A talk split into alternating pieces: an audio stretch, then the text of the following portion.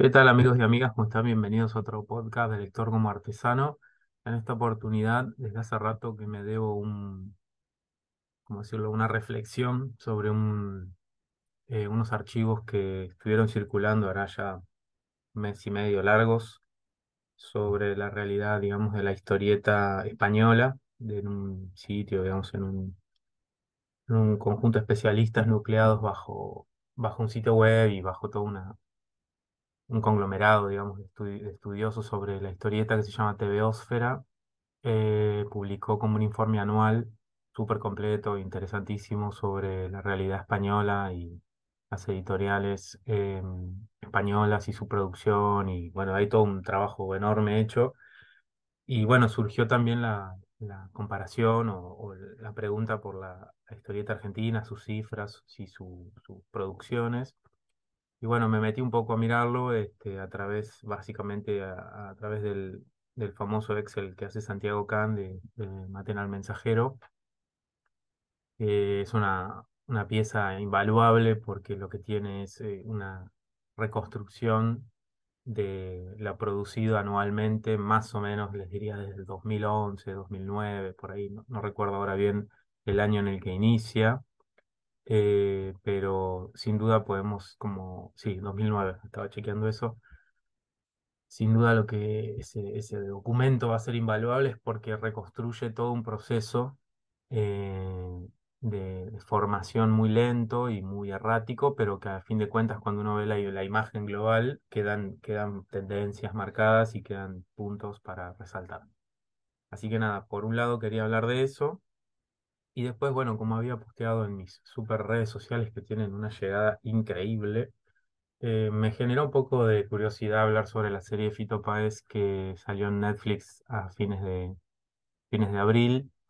Y me generó más que nada, no iba a hacer nada porque la vi la serie, nada, te puede gustar, no gustar, fin, fin del comunicado sería el, el mensaje, pero em, me llamó la atención con una serie de respuestas que fui encontrando en redes sociales o con conocidos y bueno, eso sí ameritó, como decir, ah, mira, parece que hay algo más que, una serie. Así que también voy a hablar un poquito de eso. Y si llego, también un par de recomendaciones que hace rato quiero, tengo ganas de hacer. Es posible que no, así que olvídense esta última parte. Eh, eso lo voy a dejar para otro podcast que va a ser solo de recomendaciones. Eh, bueno, empiezo. Empiezo más que nada por la de Fito, que es la que tengo un poco más cerquita y quizás la más, este, la más ganchera para empezar a hablar de algún tema, porque el otro es un poco más engorroso con las cifras. La serie de Fito Páez es, una especie de biopic ficcionalizada con actores. Eh, si no recuerdo mal, son ocho capítulos que van desde sus inicios en Rosario hasta básicamente es cuando saca El amor después del amor, que es el disco más vendido. Se recuerda siempre eso, ¿no? El más vendido, más vendido de la historia del rock, de la historia de la música argentina. eh, Y bueno, es como un hito en su carrera, sin dudas. eh, y bueno, tiene todo un gancho para hablar del disco, para hablar de su, su carrera. eh, me tomo un mate, perdón. Y eso eh, tiene un gancho ahí que me parece que a nivel guion cierra, ¿viste? Entonces, ¿por qué no seguir con la vida de Fito? Bueno, porque quizás en términos de, obra dejó de tener esa masividad este, te- tan fuerte con sus otros discos, aunque Circo Beat o Euforia fueron discos importantes, sin duda son en un, en un escalón eh, menor en ventas y en masividad, no digo en calidad porque ahí ya es otro debate o, o en la obra de Fito Páez cuál es el disco más este, maduro o el disco más, eh, no sé, más importante. Sí, El amor después del amor creo que igual sigue siendo ese disco que a él lo marcó para siempre y a todos nosotros que lo vivimos también. Pero bueno, más allá de la cuestión anecdótica y la nostalgia y qué sé yo, a mí me generaba como unirlo con, me surgió como una reflexión que es, bueno, hay varias eh, películas y varias este, formas de abordar biografías de, de, mm, de famosos o de músicos. Sin ir muy lejos, eh, hace poquito salió la biografía de, una especie de ficcionalización de la, de la vida de Elvis Presley, Después también salió la de Bohemian, Bohemian Rhapsody, la de Queen. Eh, y la última que me parece que tiene como sus bases también en la serie es Rocketman de la biografía de Elton John. Sí, ambas son películas relativamente contemporáneas. ¿Y por qué traigo esas tres influencias? Porque yo creo que la, la serie, para bien y para mal, toma cosas de esas películas. Y yo creo que si tengo que hacer una valoración, eh, voy a tratar de ir por ese lado y no por la valoración del estilo, no sé, Fito me parece esto, en la música de él me parece esto, que fue, algo medio lamentable de, de ver en las redes, que era he leído posteos que era, eh, hola, sí, quiero decir que no me gusta la música de Fito Páez. Y era como, bueno, y a mí no sé, no me gusta comer repollo, qué sé yo, es como, a quién le importa que te gusta o no, pero es muy de redes sociales eso, ¿no? Que sale una serie y se vuelve como muy, muy comentada y muy, muy divulgada. Y tengo que salir a decir algo, ¿viste? No, no, no me gusta Fito Páez, por eso no la voy a ver, o me, o me gusta y es un genio total y es absoluto, todo es perfecto.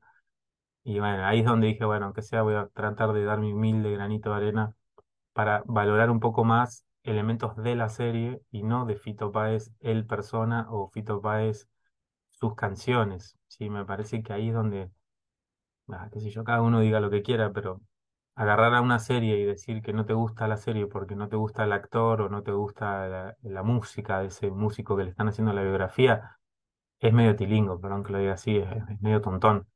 Así que, nada, por el lado eh, de la música, yo soy ultra Fito Páez, así que por ahí podría estar dos horas defendiendo la serie solo por su música, que más de uno lo ha dicho, que es, hay cosas flojas, pero los temas están bárbaros y, y están bien engarzados a veces en, en la trama.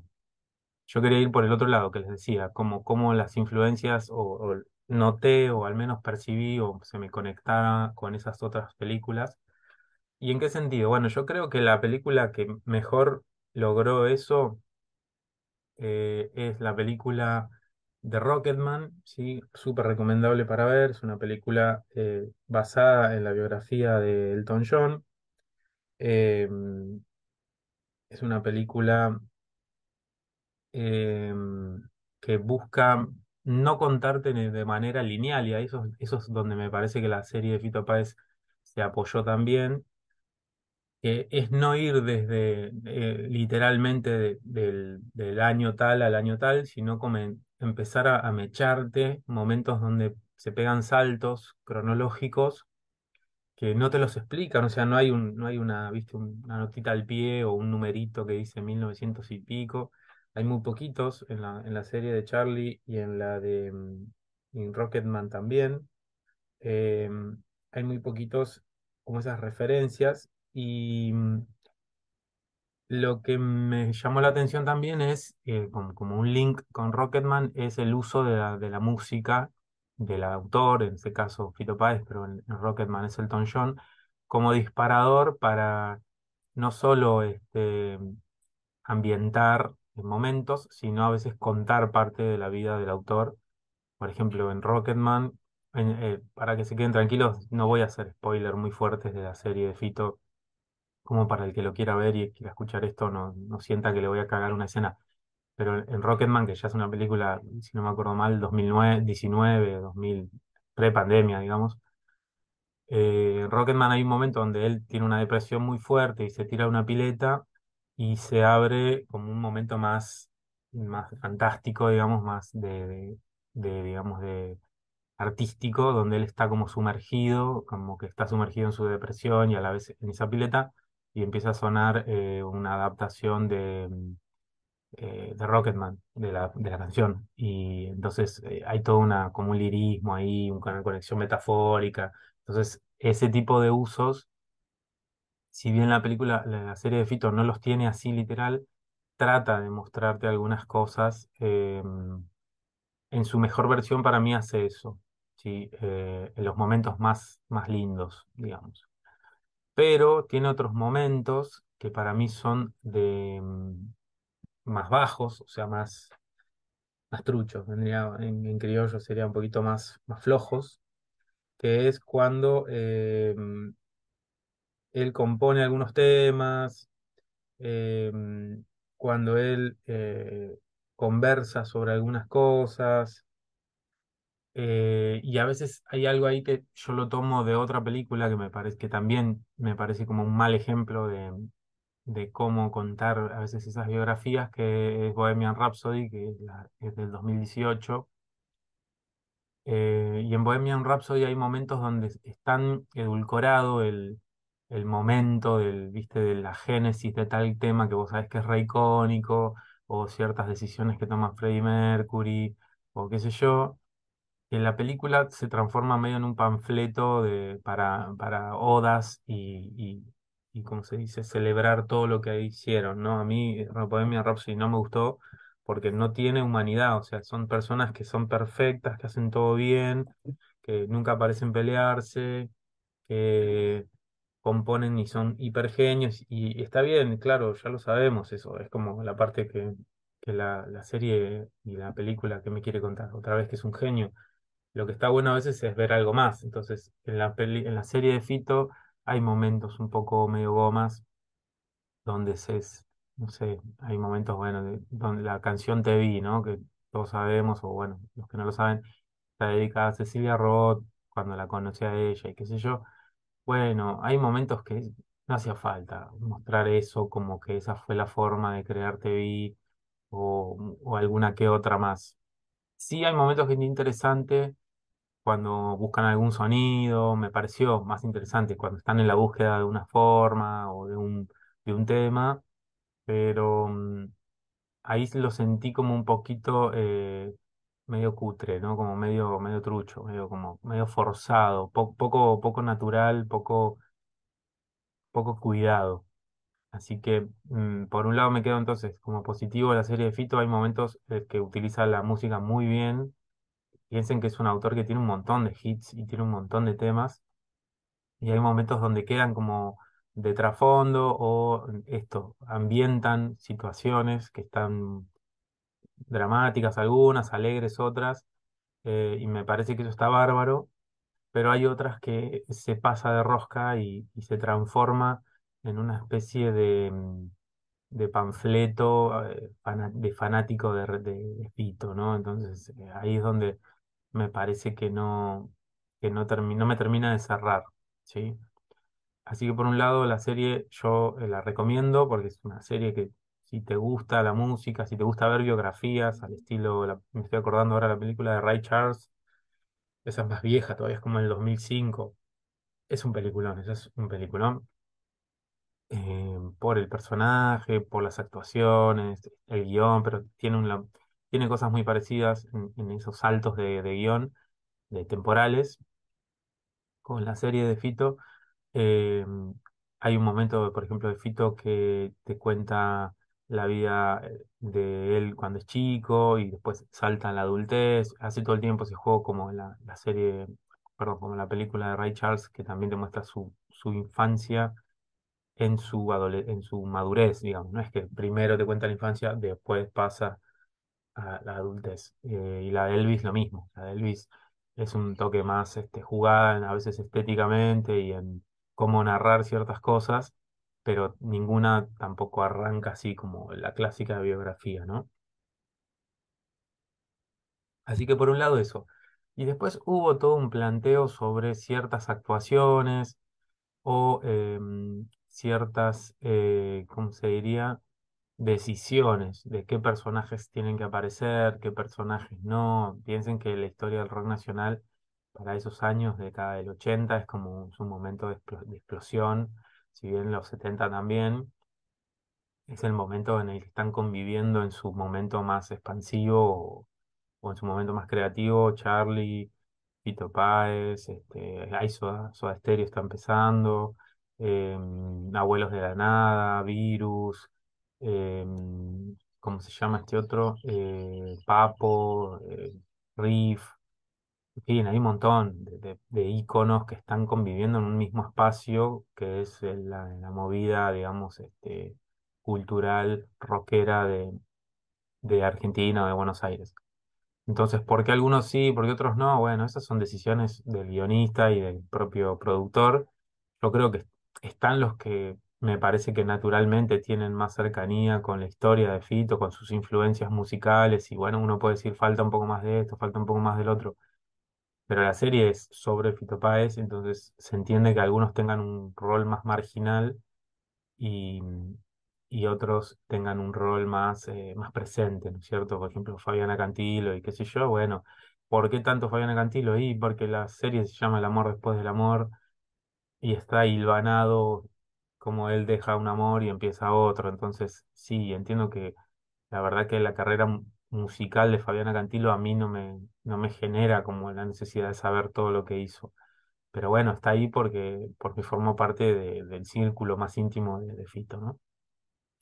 Eh, y lo, lo, lo siguiente también es eh, qué pasa con las voces, las canciones. Se eligieron, ahí también, al igual que en Rocketman, se elige que no sean eh, audios originales del, del, del músico, de, o de Elton John o de Fito, sino que sean eh, cantantes que adaptan, digamos, a un registro vocal distinto, eh, similar pero distinto a mm, las canciones. Me parece un acierto. Yo no, hubi- no hubiera soportado que el tipo está hablando, se pone a cantar y es la voz de Fito Páez, porque es, una, es horrible eso de, de que pasa. Entonces ahí sí hay un acierto.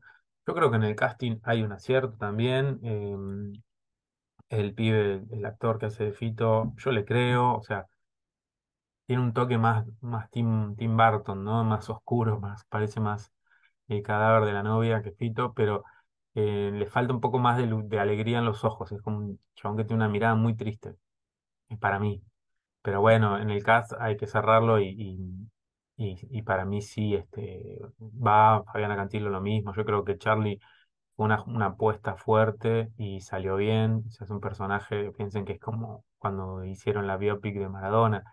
Hay que ponerse en, como en la piel de ese personaje. Y yo me acuerdo cuando hice una pequeñita reseña de esa serie, bueno, hay Maradonas que te cierran más y Maradonas que no te cierran. O sea, el, Maradona de Nazareno Casero parecía un- una imitación, o sea, cuando alguien está haciendo una, una media una burla. Y el Charlie yo no lo sentí una burla. No sentí que Andy Chango lo estaba como emulando mal o, o haciéndolo corrido, ¿viste? Cuando algo está como medio exagerado. Sí me pareció que, bueno, hay un par de situaciones donde Charlie aparece que mm, yo creo que para los fanáticos de Charlie no les va a caer bien y de hecho sé que no les cayó bien porque, bueno, lo ponen en una situación un poco como un ególatra o una figura un poco este, autoritaria por momentos, en fin, véanla y saquen sus conclusiones, ¿no? Disculpen, pero estoy con la voz cansada, tengo que tomar más mate que el habitual. Eh, y por último, entonces sí, las actuaciones eh, y la parte de guion más de, de cómo narrar ciertos acontecimientos, para mí no es genial, sin duda no es genial, pero tiene una, una capacidad de mantenerte entretenido, es un producto Netflix, a eso voy, no es un producto de, digamos, de cine de culto o un poco más críptico. Eh, me estoy acordando también, por ejemplo, la, la biografía de los últimos días de, de Cobain, que es otra cosa. bueno, no se iba a hacer una serie de Fito con eso, con esas directrices. Entonces, es una serie para el público de Netflix, que es un público que en general quiere el mismo tipo que ve la serie de Fito, puede ver la, o la tipa, puede ver La Casa de Papel, o puede ver, eh, qué sé yo, la cosa de las luciérnagas, que hay ahora una, con una novela que anda dando vueltas y tiene muchas descargas y muchas vistas en Netflix.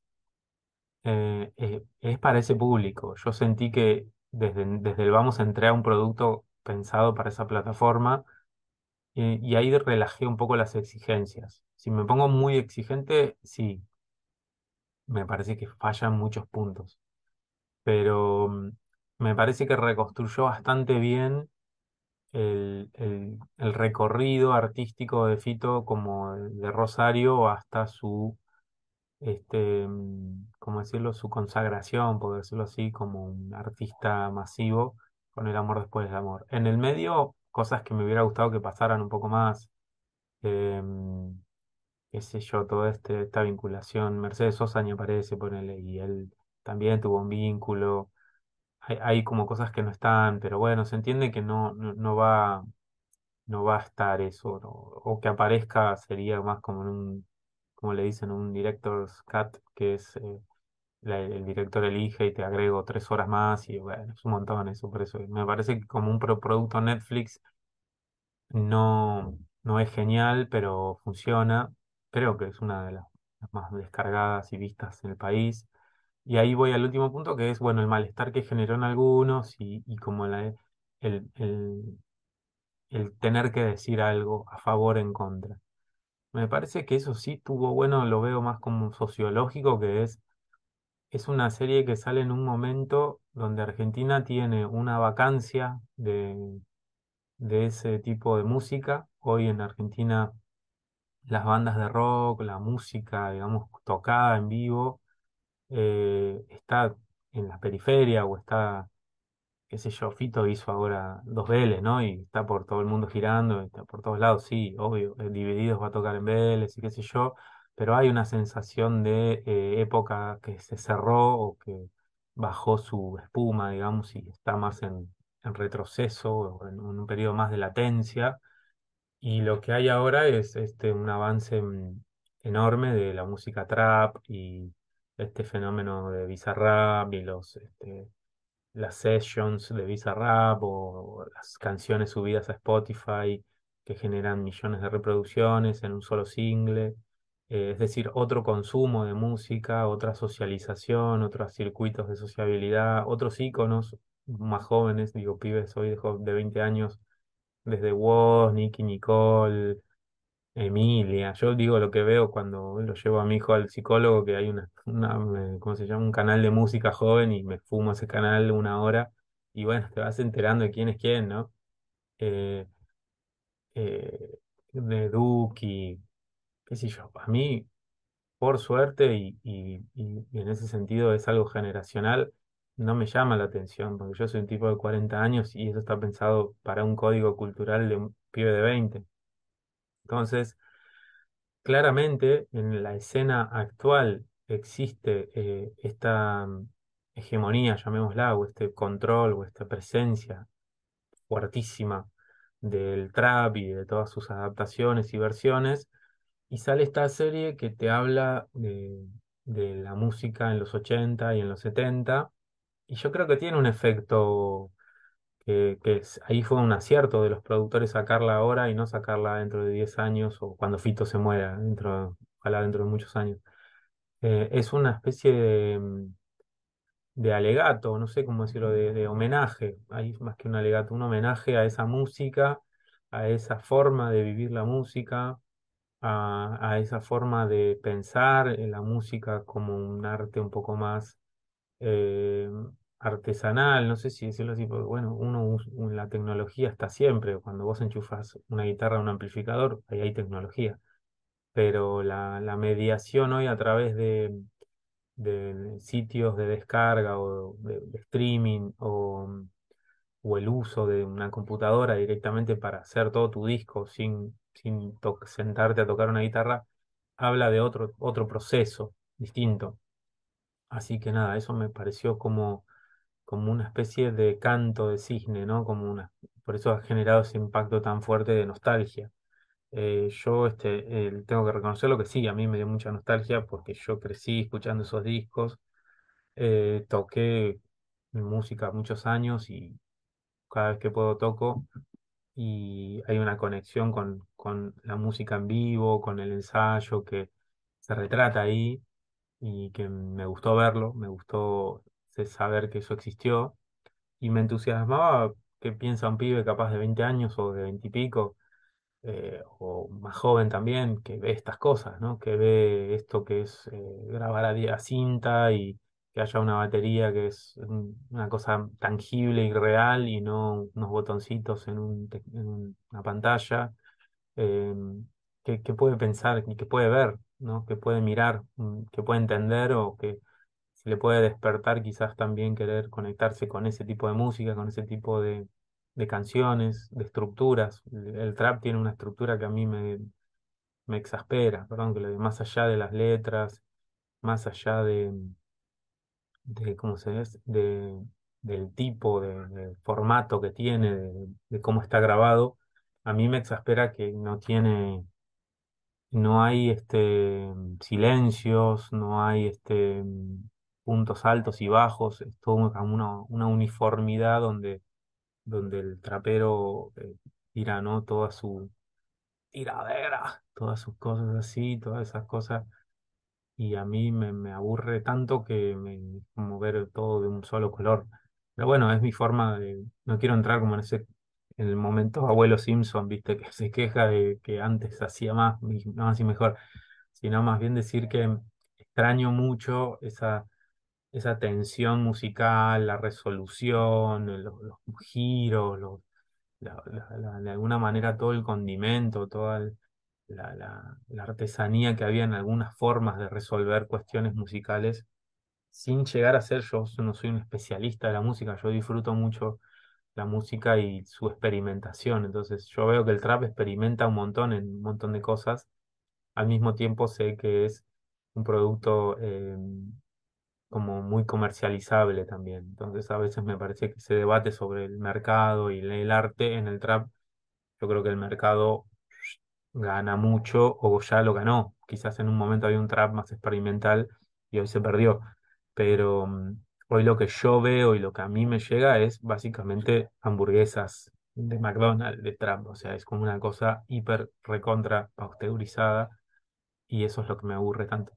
Así que si conocen un buen trap experimental, estoy muy abierto a escucharlo. Bien, bueno, para cerrar el tema de Fito. Me parece que al mismo tiempo que generó este efecto, este efecto nostalgia, generó un efecto medio más reactivo, que es decir, no, esto no fue así, esto está mal, esto así, esto asá.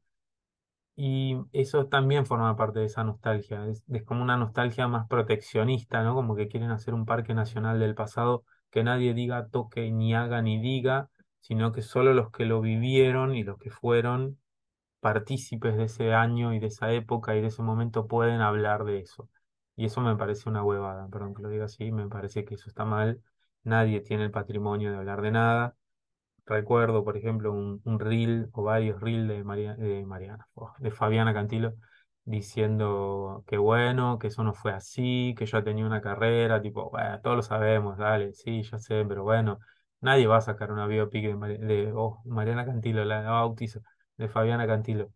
Nadie la va a sacar porque no genera un impacto social, no parece ser un producto eh, que la gente vaya a consumir y a comprar. Sí me asombra quizás que no haya todavía algo así de Charlie, Charlie García, que bueno, todavía está vivo y, y tiene una obra y tiene una vida eh, que amerita también una, una biografía así. Quizás la del Flaco también, qué sé yo. Hay como muchas, Flaco Spinetta, ¿no? Hay como muchos puntos ahí, pero la cuestión es cuánto la gente puede estar dispuesta a ver esto y cuánto de contar yo puedo hacer, eh, lo dije horrible, ¿no? ¿Cuánto puedo contar yo este, como, no sé, como director, como guionista, para no caer en fórmulas repetidas, que es lo que generan eh, básicamente que yo no quiera seguir viendo esas cosas? Digo, si yo voy a hacer, ponele otra vez, ahora la historia de Charlie, eh, bueno, ¿cómo la vas a contar? Otra vez la biopic, otra vez de chiquito, otra vez, digo, ya está, no, viste, para mí no. Eh, me parece que en todo caso le daría un rulito más a, a todo lo que la, la serie de Fito no se animó a, a mandarle, a meterle, ¿no es cierto?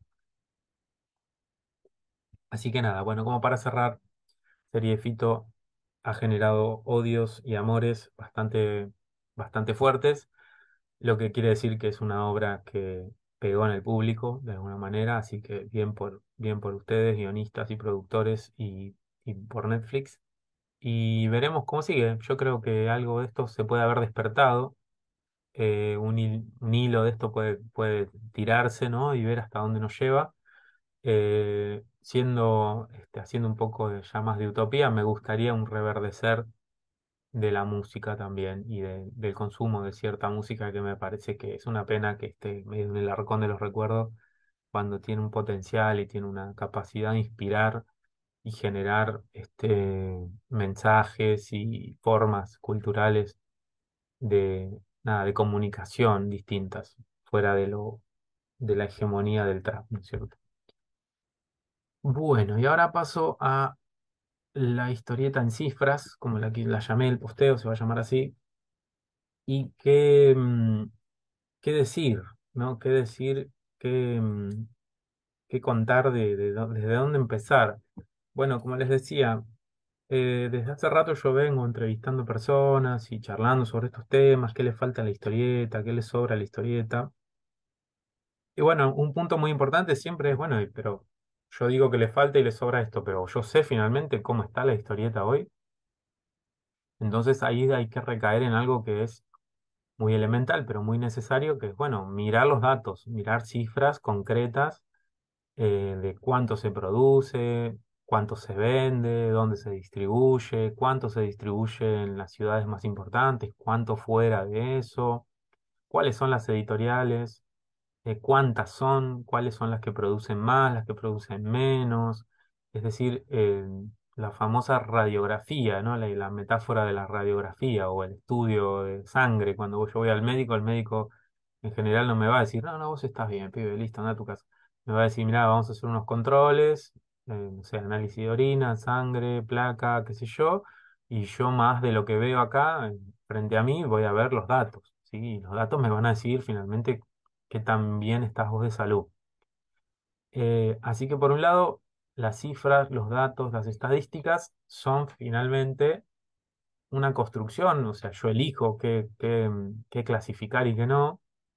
Yo digo como ustedes, como cualquier persona que hace un estudio de este estilo, y en general lo que va a pasar es que eso me va a mostrar una foto, mm, al momento de recabar los datos. Eso es, eso es toda una cuestión.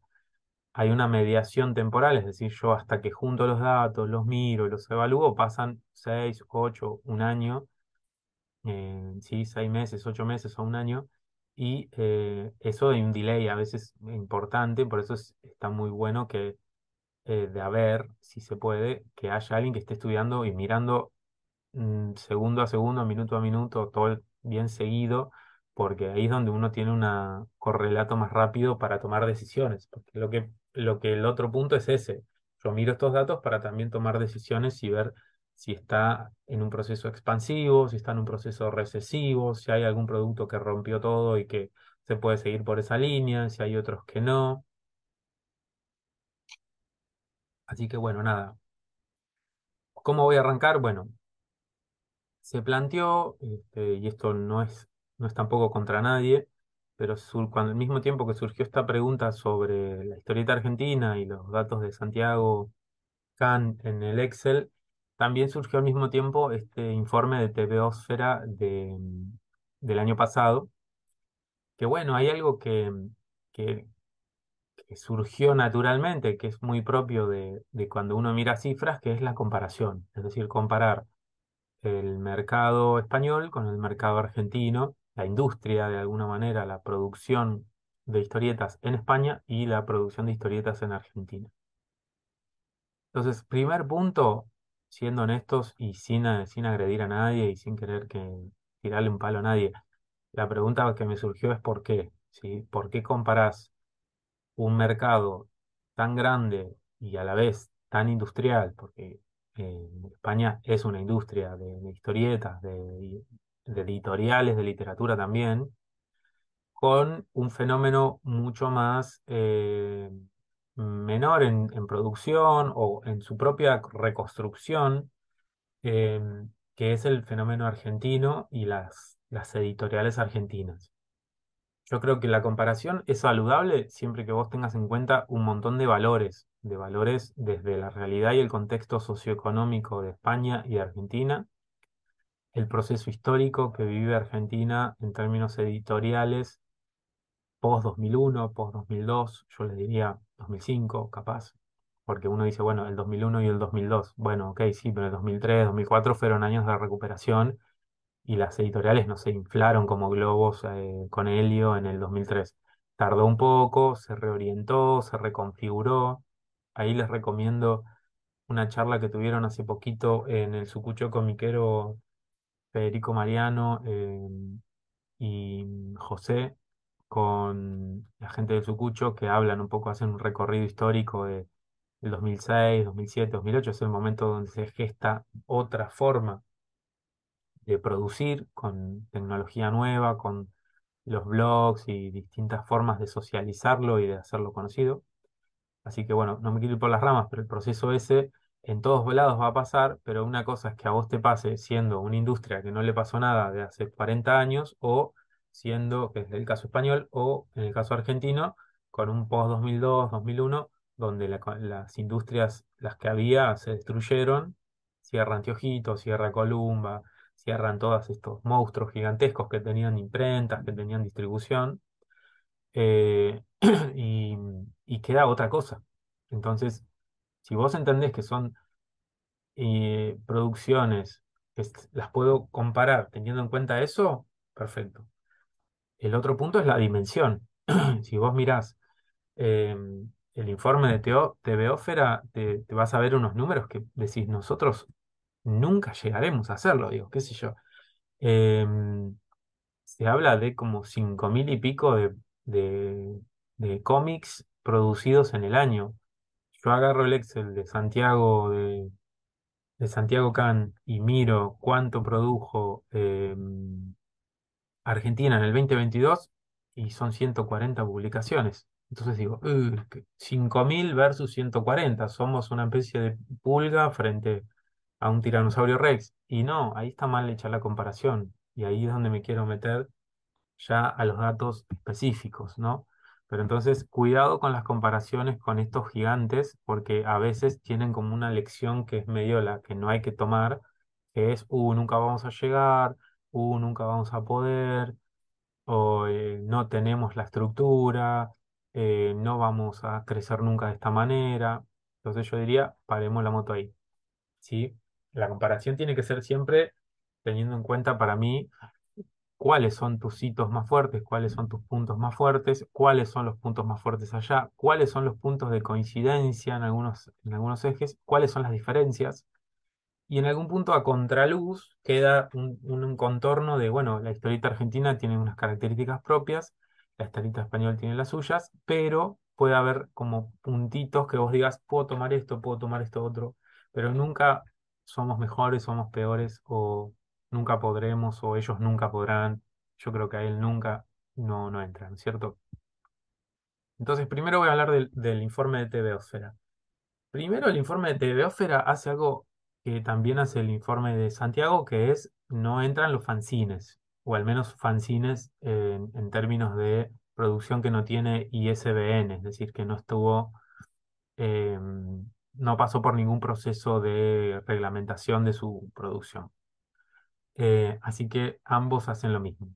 Pero el, el TVófera lo que hace, y lo que yo creo que habría que hacer acá, es que suma toda la producción y distribución de material no hecho en España. Es decir, lo que hace Beófera es eh, incluir a las editoriales que compran los derechos, por ejemplo, de productos de Marvel, productos de DC o el manga, y también lo publican en, en España. Entonces, por eso ese volumen tan grande de números. Yo creo que si sumáramos al, al Excel de Santiago todo lo que hace OVNI, todo lo que hace Ibrea, todo lo que hace Panini Manga en Argentina, todo lo que se entiende, todo lo que hacen estas eh, editoriales, que son las más grandes, y cuando uno va a la Feria del Libro, cuando uno va a un evento Comic Con, qué sé yo, son los stands más grandes, son los que finalmente manejan números mayores.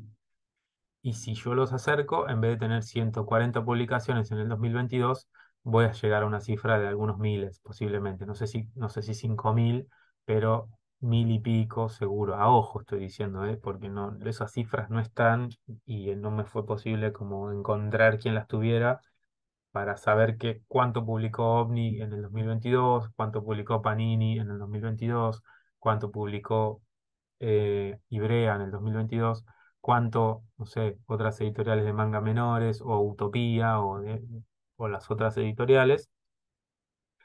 Y entonces el cuadro está incompleto en, ese sentido, no porque el, Excel esté mal, sino porque no se puede, honestamente, a una persona pedirle que haga todo ese laburo. Eso es un laburo que, si vos ves quiénes son TVófera, es un montón de gente, universidades, editoriales, es un conglomerado enorme, así que primer punto de la comparación, tengamos un TVO argentino. Eh, ojalá, estaría bárbaro. Entonces, bueno,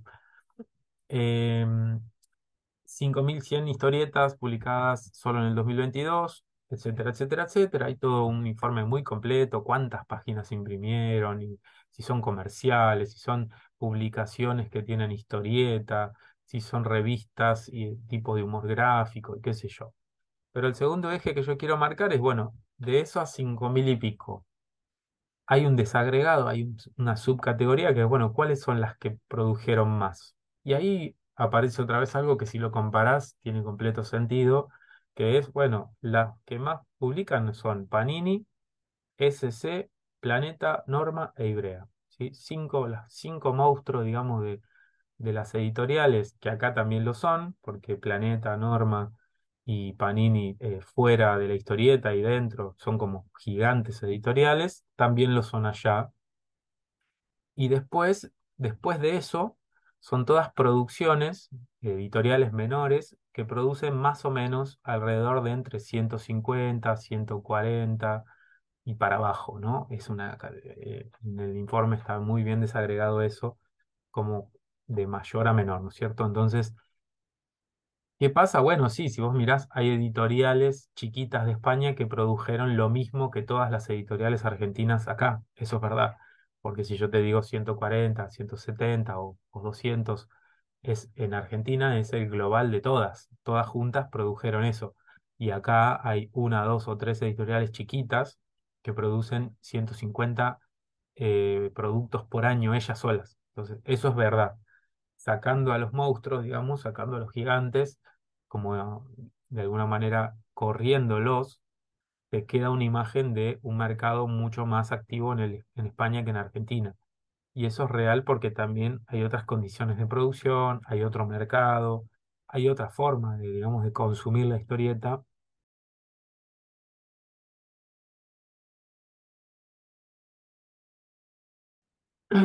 que es muy distinto y que marcaría esa, esa diferencia.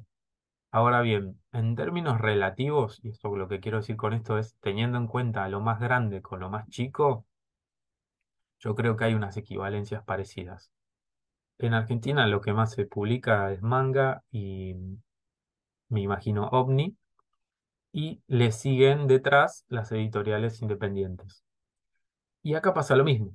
Tenés Planeta, SC, Norma y Brea también, y después tenés editoriales más chicas con un volumen de diferencia que si vos mirás, Panini produce 960 eh, libros eh, en el 2022 en España y, la, y, si saco a los gigantes, la siguiente produce 150, es decir, que es casi 10 eh, veces más grande España, Panini España que las editoriales pequeñas.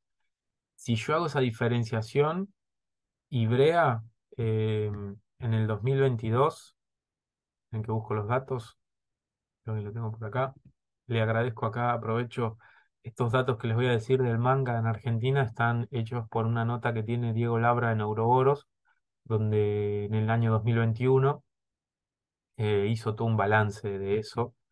Em, por ejemplo, si yo miro el año 2021, que es el último que tengo para, para poder comparar, se publicaron en Argentina 282 eh, mangas. ¿sí? Ibrea publicó 282 mangas. Si yo miro el 2021 de publicaciones de historietas independientes, se publican 150 publicaciones. Es decir, a ojo sería casi 300 publicaciones em, de manga, 280, y 150 de historieta independiente, es decir, la mitad. No sé si se entiende la relación.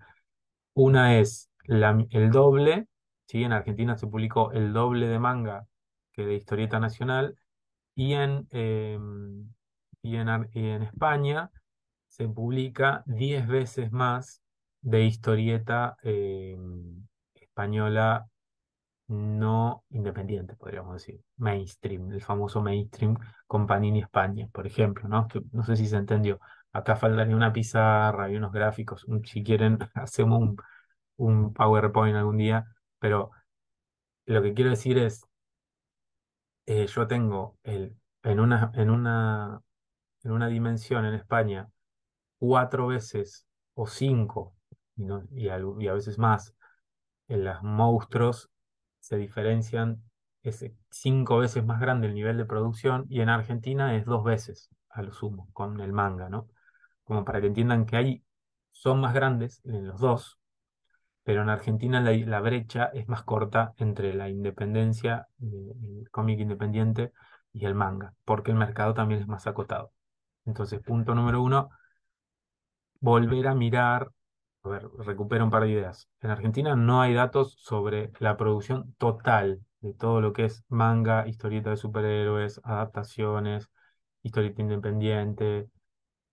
¿Se entiende? Falta ese dato.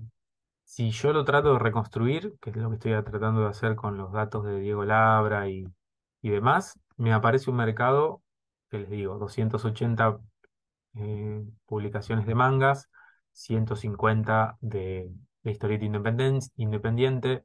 En el año 2021 me está marcando, que bueno, me faltaría todo lo de Omni, todo lo de Panini, pero me marcaría más o menos un tercio casi de cada uno.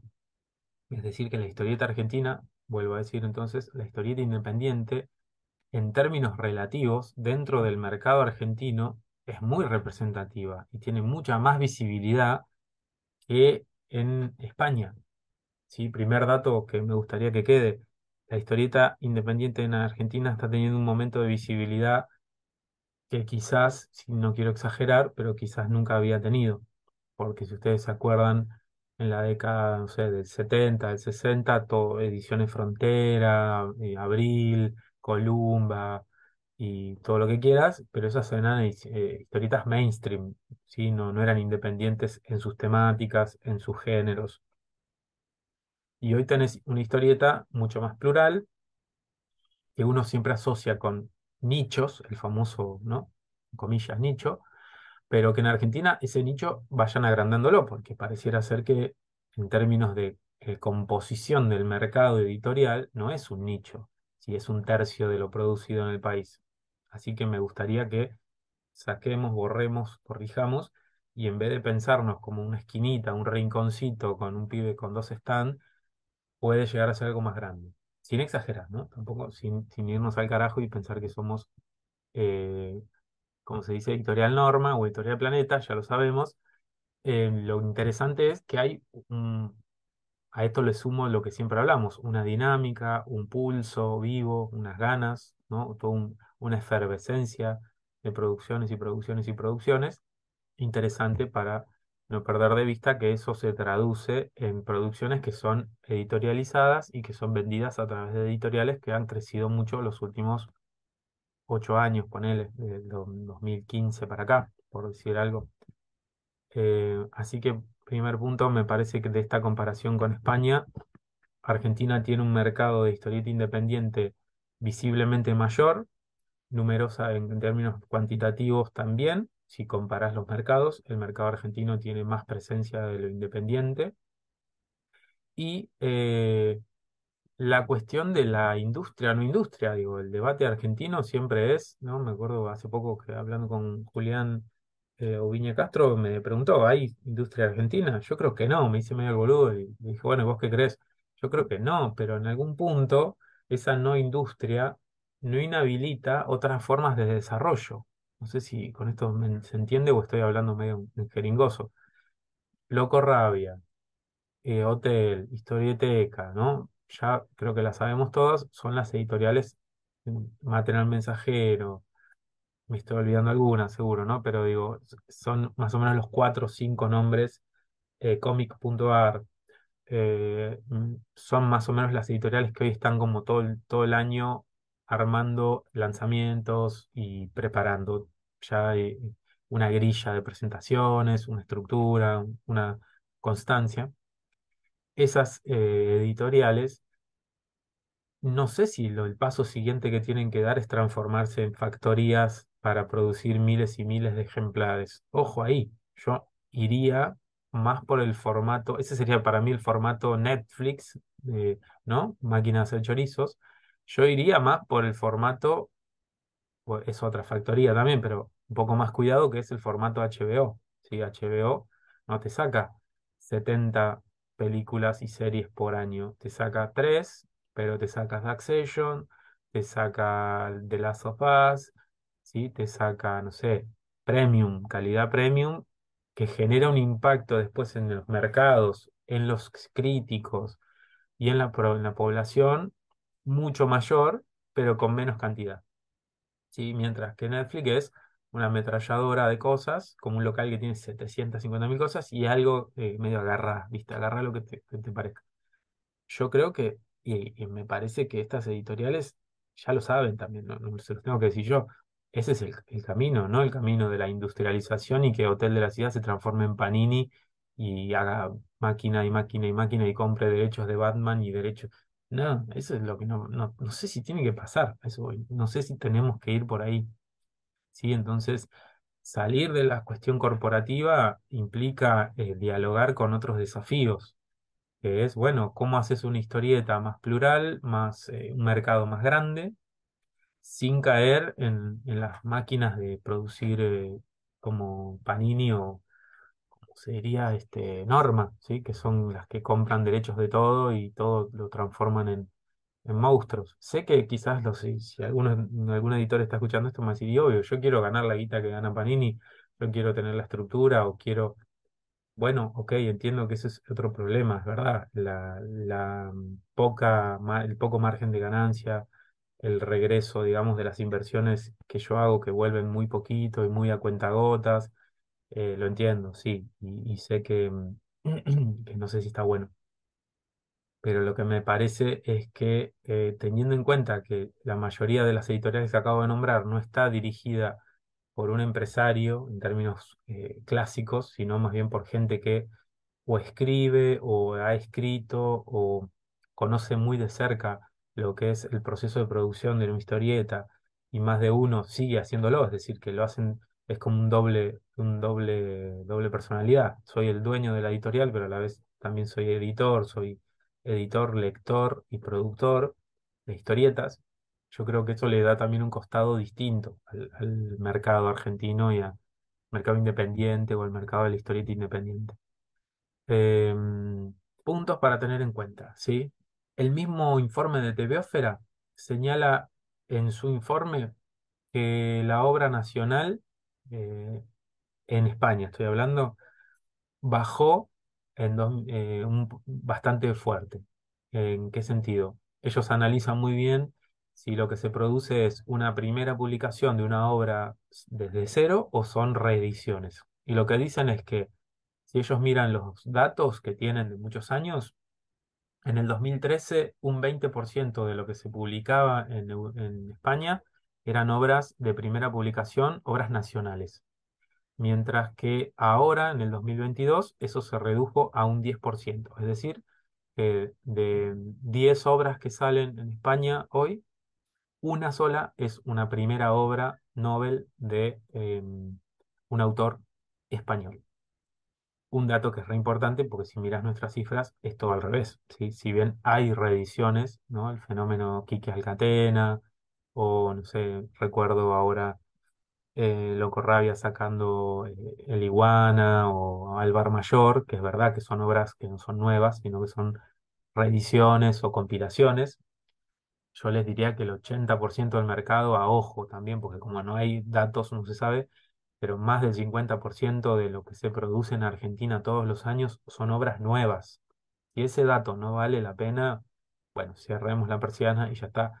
Porque si un monstruo te está diciendo, mira, lo que yo tengo más bien es una fábrica España, ¿no? El monstruo español te dice, lo que yo tengo es una máquina de hacer chorizo de Batman, de manga y de cosas de ese estilo. Y después tengo un 10% de novedades de autores eh, locales.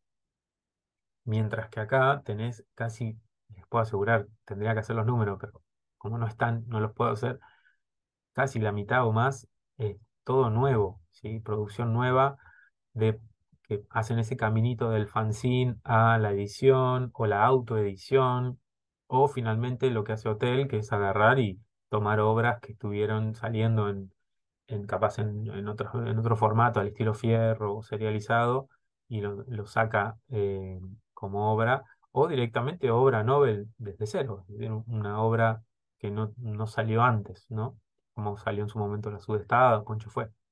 Así que em, el otro dato es que ellos dicen eh, también en el informe que es tres cuartos de lo que se publica en España son cómics que se vendieron en otros lados antes, es decir, que ni siquiera son nuevos, eh, no tienen una novedad absoluta con lo que está saliendo, no sé, en Marvel en Estados Unidos, y que el 86% de lo que circula en España es obra producida fuera de España, ¿sí? Japonesa o española, o, eh, perdón, o norteamericana.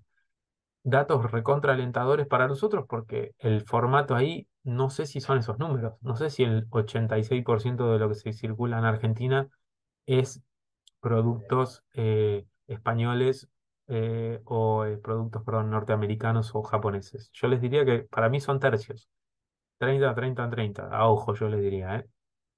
30% local, 30% japonés, 30%, eh, eso nos daría un 60-40 o 50 y 50. Yo lo digo, lo digo a ojo y si alguien tiene datos más finos, me lo podrá, em, me lo podrá como discutir. Y por último, eh, España tiene el mismo problema que Argentina en, esta especie de macrocefalia, de hiperconcentración en, en algunas ciudades. En el caso de España es eh, Cataluña, es la, provincia, digamos, la región que más produce y que más eh, produce historietas. Casi el 80% de lo que se produce en España viene de, Cataluña. Entonces, a Argentina le pasa lo mismo con Buenos Aires, ¿sí? Eh, es un hiperporteño centrismo que es todo viene de creado acá. ¿sí? Si vos mirás las editoriales argentinas, eh, hay 49 editoriales, 23 tienen sede en la ciudad de Buenos Aires, es decir, eh, casi exactamente la mitad, y las, de esa mitad que queda, que no está en Ciudad de Buenos Aires, un montón son de, la provincia de Buenos Aires, casi les diría que dos tercios lo mismo, ¿sí? Se repite. De las 10 editoriales que tienen más publicaciones en Argentina, 8 tienen sede en Capital. Entonces, eso es lo que es un hiperporteño centrismo, que es todo está en Capital Federal y ese es un debate de, bueno, cómo hacer un modelo más, un poco más flexible con los, los links y los contactos con, con toda nuestra, eh, nuestro país, que es como 15 veces más grande que España, también como para decirlo, no tenemos eh, si ustedes se acuerdan, el, yo ese dato ah, es uno de los pocos datos que recuerdo del, del colegio secundario. La superficie de España es parecida a la provincia de Buenos Aires, ¿sí? La superficie del país, España.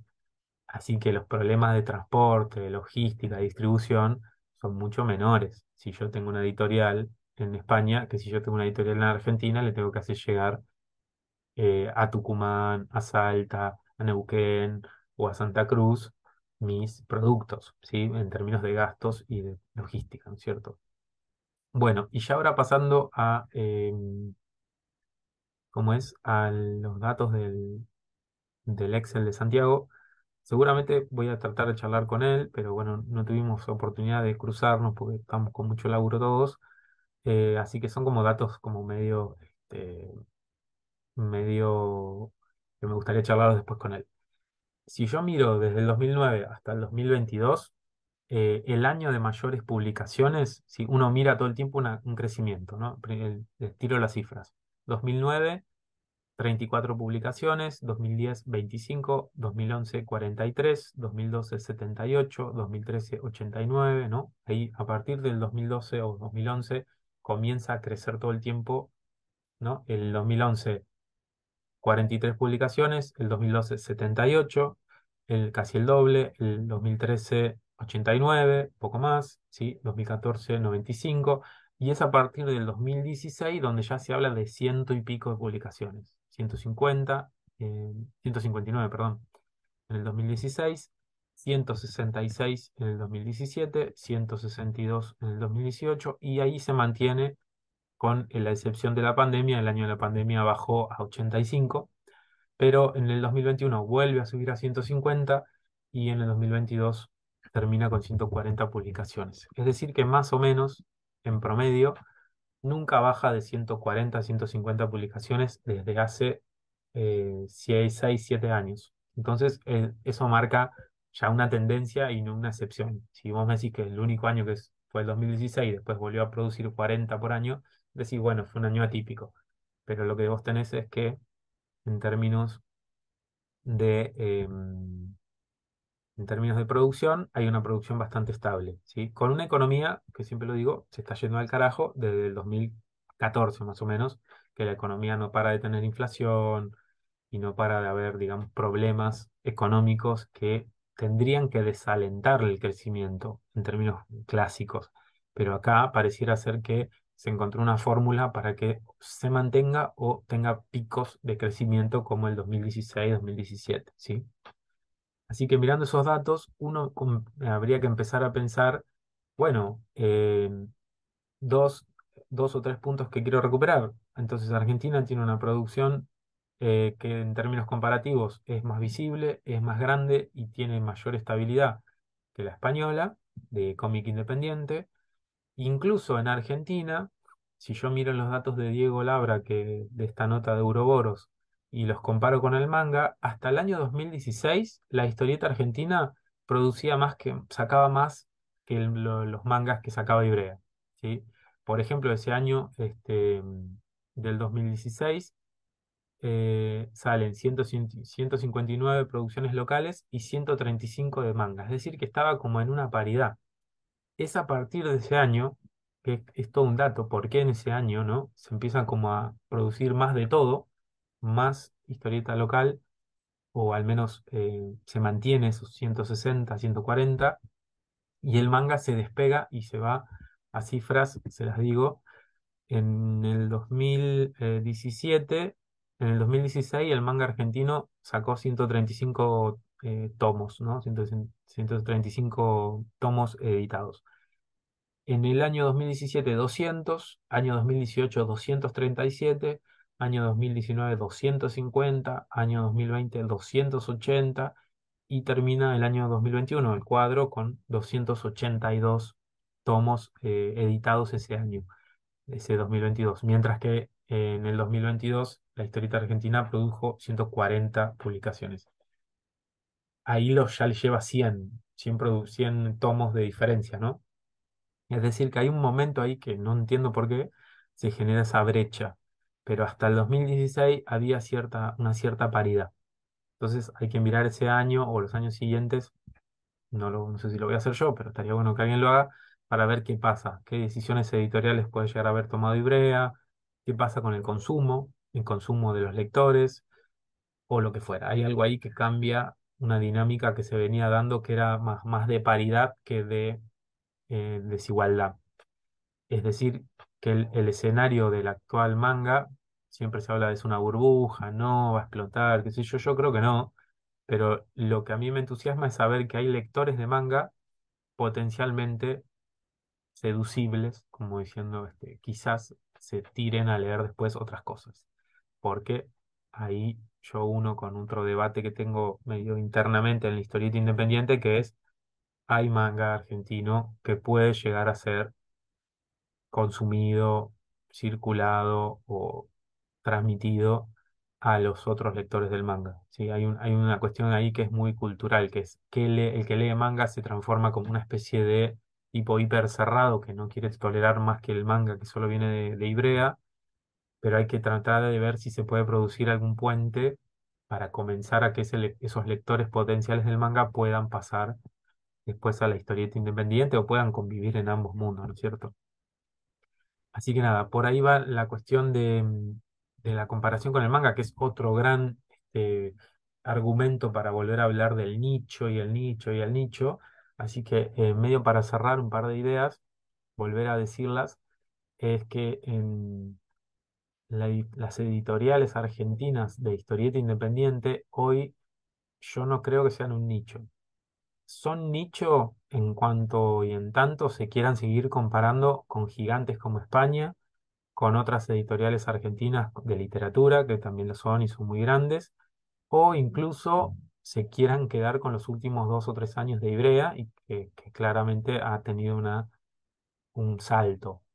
Pero en términos de producción, el mercado argentino de, de cifras no parece estar hablando de un nicho, que para mí nicho sería que, que no sé, que se produzcan 30 eh, o 40